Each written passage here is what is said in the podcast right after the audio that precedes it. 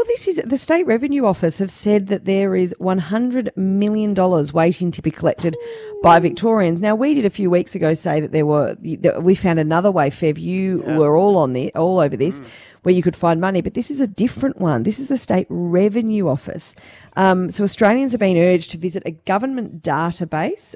We will give you all that information. I mean, I can give it to you right now verbally. Yeah, go for it. If you've got a pen, grab it. I'll just wait for you to get the pen.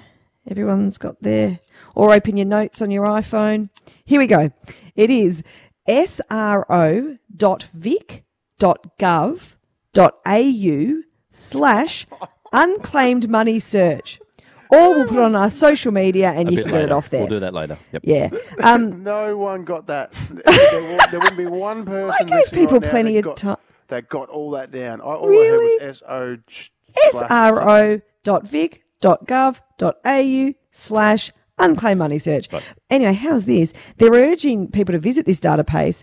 One woman apparently is sitting on an unclaimed $994,000. That's $100,000. Now, the government haven't named that woman because that would be crazy because all her relatives will suddenly want that money. But is she not alive? Oh, no, she's alive. Yeah. But they must can't be really rich. You can't just have $1 million missing. Well, I don't know. Oh, look, I guess unclaimed money could relate to all sorts of things. It's things like share dividends. Now, sometimes people inherit shares, Fev. They don't know what dividends are or where they are. Share dividends, salary and wages, rents and bonds. Now, that's a funny one, you Fev. Surely because bond. Well, maybe in the move, you're moving house, you're moving interstate, you forgot to get your bond. It's a lot of money. Most people need their bond to pay for the other house. You're sweating on your bond. Debentures. What are debentures? Oh, they're like you have that with an English tea. Okay. It's not a Devonshire tea. It's pronounced debentures, but you'd have to get a finance guru in to really fully explain it. It's a little cake.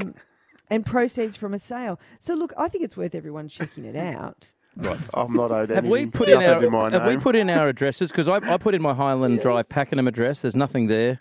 In the inner city, 3,000, nothing there, guys. So I didn't have any luck. Did any of you guys? Well, I've done my obviously recent address, and then I just can't remember all my other addresses. I'm not even kidding. Like, I've just lived at a lot of places. I don't know all the street names and numbers. Right. Can't remember. I put in all my addresses, Boxy, and everything's in Alex's name, so I'll be owed nothing. And when I went to Yarrawonga, it was in my name, and I owed people money, so I'm stuffed. Although, remember, Fev, there was that time that an Italian reached out to you from Italy and told you that you had you'd inherited $30,000. $36 million, I think it was. Oh, was it $36 million from a long-lost Italian relative? My pop's uncle had passed away. And imagine if you'd given that guy your bank details, you could be $36 million richer. Yeah, I know. Well, I literally, you laugh about it, but I was on the phone for an hour and 15 minutes to Italy. It's very good to favola.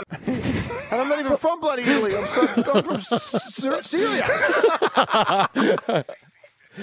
We will give you the details a little bit later this morning on our Insta story for how you can get your hands on that cash. We'll make sure we put that up there at Fifi, Fev, Byron, 13 minutes past 7.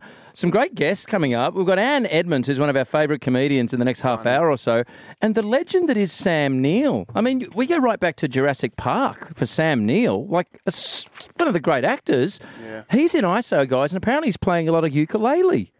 So he might have. I love this. I can't wait to talk to Sam Neill. It's all coming up on The Fox.